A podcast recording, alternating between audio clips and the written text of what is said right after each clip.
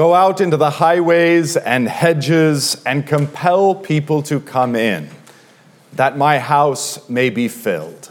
In the name of the Father, and of the Son, and of the Holy Spirit. Amen. God, our Heavenly Father, wants His house to be filled. That is God's desire that heaven itself would be overflowing with people from every tribe and nation and language scattering the face of the earth.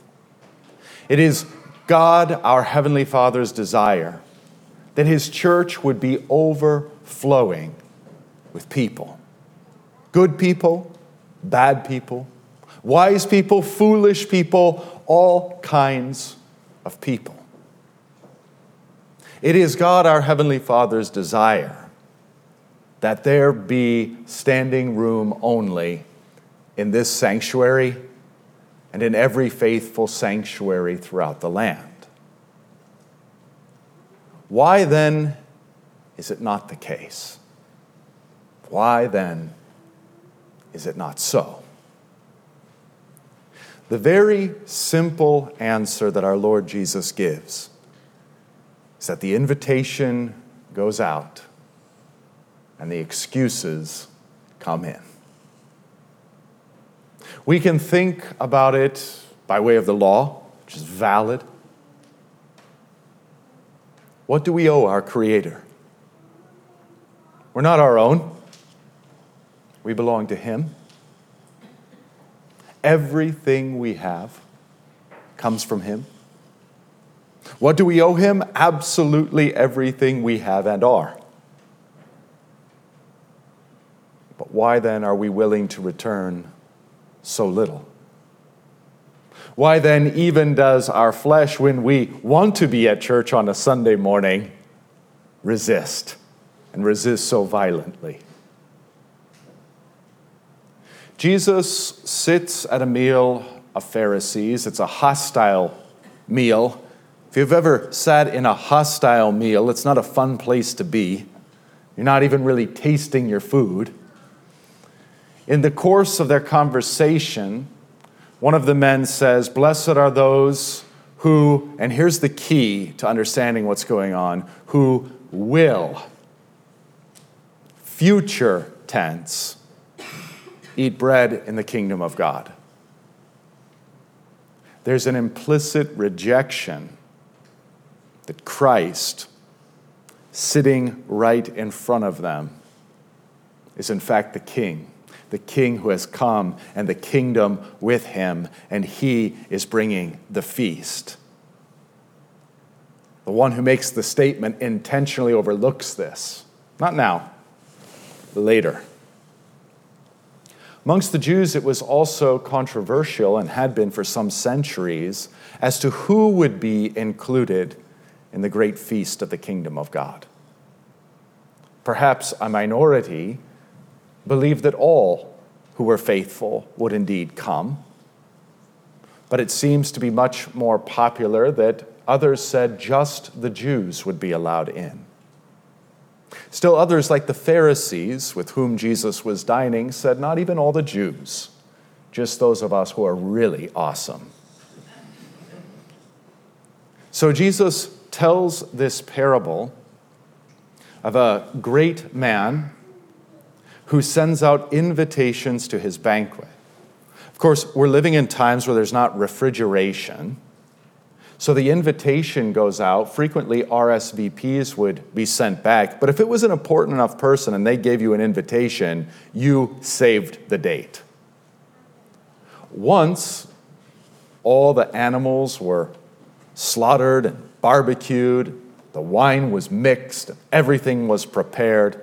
Then the master would send out his servants to say, Everything's ready, the day has arrived, it's time for you to come. Three excuses are given in the parable that Jesus tells. The first man says, I've bought a field and now I need to go examine it. Is that what you do? Just buy a random chunk of land and then go up and hope it's worth the money you paid?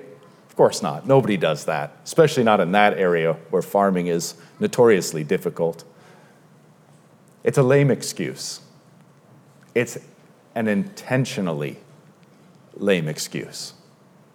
The next is like it. I've bought five yoke of oxen and I've got to go investigate them. It's like saying I bought a used combine tractor for $250,000 and I got to go check it out and see if it's any good. That's not what you do. You look at it ahead of time. Again, it's a lame excuse and intentionally so. And the third is worst of all. I've gotten married, so I can't come. What does that have to do with anything? Bring your wife. The implication is a rather adult implication as to what he might be doing instead of going to the banquet. What's with the intentional insults? They are indeed heaping scorn upon the one who invited them. They're doing so knowingly and willingly. And what's more, the food that he has prepared is all going to go to waste. The great sacrifice of animals, the mixing of wine, all the expense, all the effort, all the labor, all the cost. They're saying, let it rot. Let it all be for a waste. We're not coming. Our Lord makes the connection between the Jewish people who received him not who rejected him, who rejected his own costly sacrifice for them, who would have no part in his feast. You can see then why the man in the parable becomes angry. You'd become angry too. Anyone would become angry at the insult, the injustice, the waste. But contrary to popular opinion, you can be angry and not sin. And that indeed is what this man does. He becomes angry, but then says, You know what? I'm not going to let all of this sacrifice go to waste. And he tells his servant to go out into the streets and lanes of the city, that's the key, and bring in the poor, the crippled, the blind, and the lame, the outcasts of the house of Israel.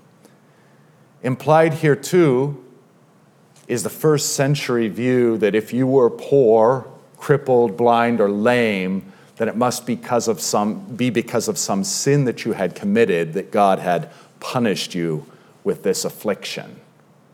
So these are the outcasts, also in a moral sense. These are the sinners, at least in the eyes of those like the Pharisees. The servant does as he's commanded. And these enter the banquet hall completely unworthy. There's still room. Servant reports this to his master, and the master says, Now go outside the city to the highways and hedges, which is strange language. Usually, when that kind of phraseology is used, it's places where robbers, prostitutes, and ne'er do wells hang out. Go out and compel them to come in. And the servant does.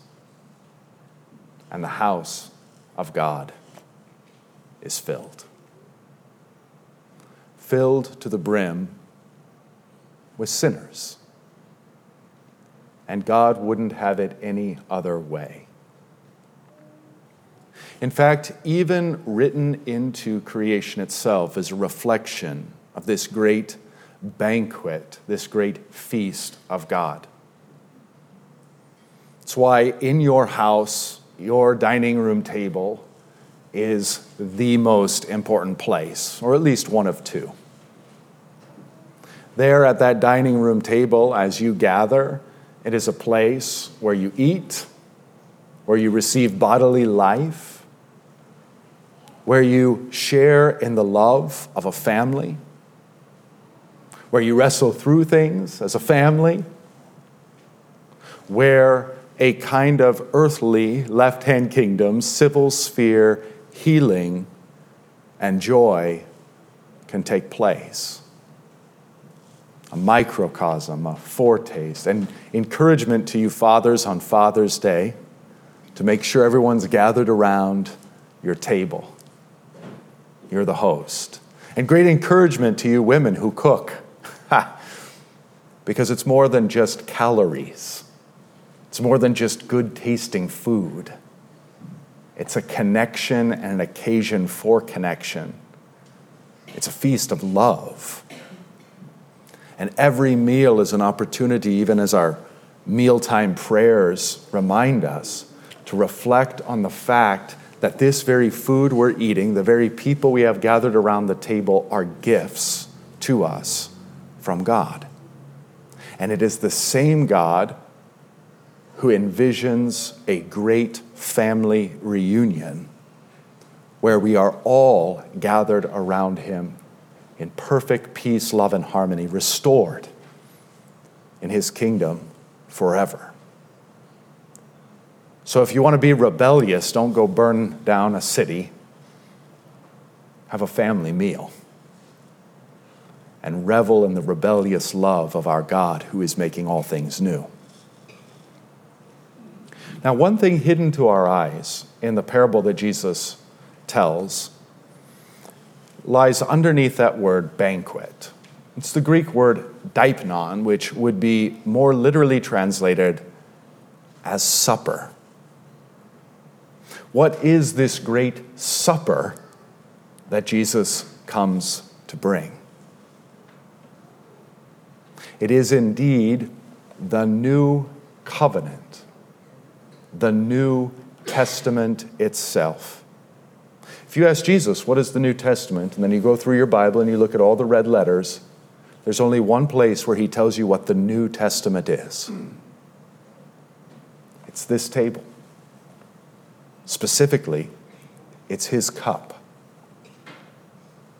Here at this table, at this great feast, he gives you bread, that is his body, wine, that is his blood. Why would we think such a strange thing? That it is, in fact, his body and his blood? Well, because he says so. The sacrifice of his body and his blood on the cross, once and for all, are here distributed to you. This is my body, he says. This is my blood given and shed for you. And why do we receive that? Again, because he says, for you, for the forgiveness of sins. When you come to this table, unlike your dining room table where it's food for bodily life, here you receive food for eternal life. In the same way that the Father in the house exchanges his life, his labor, his sweat, sometimes his blood, for food on the table, for bodily life. So here, our Lord Jesus expends his sweat, lays down his body, sheds his blood, that we might have life. We partake of his very life laid down for us. In other words, then, those who are invited to this feast of forgiveness are only those who count themselves to be sinners in need of that forgiveness, in need of the healing that God gives here in part, but there fully. In our Old Testament lesson, there's this line Do not reprove a scoffer, or he will hate you. Reprove a wise man, and He will love you. I would venture to bet that every Christian who has been invited and drawn here this day has, in one way, shape, or form, been reproved this past week. You may have been reproved by someone you know and love or reproved by someone in a position of authority, or you may have been reproved by your own conscience. you have been reproved. Not that you would be a scoffer, not that you would hate the reproof, but as one who is wise, that you will love the reproof and the correction, understanding that it comes from your heavenly Father Himself. And that as a heavenly Father, He reproves you because He loves you and He brings you here so that you know that you are still His, that you are still forgiven, that you are still loved. Let us then be joyful, be filled with the love of our Savior Jesus. And just as the Master sends out his servant, let us also go out and compel others to come in, that the house of our God and Father might be full. In the name of the Father, and of the Son, and of the Holy Spirit.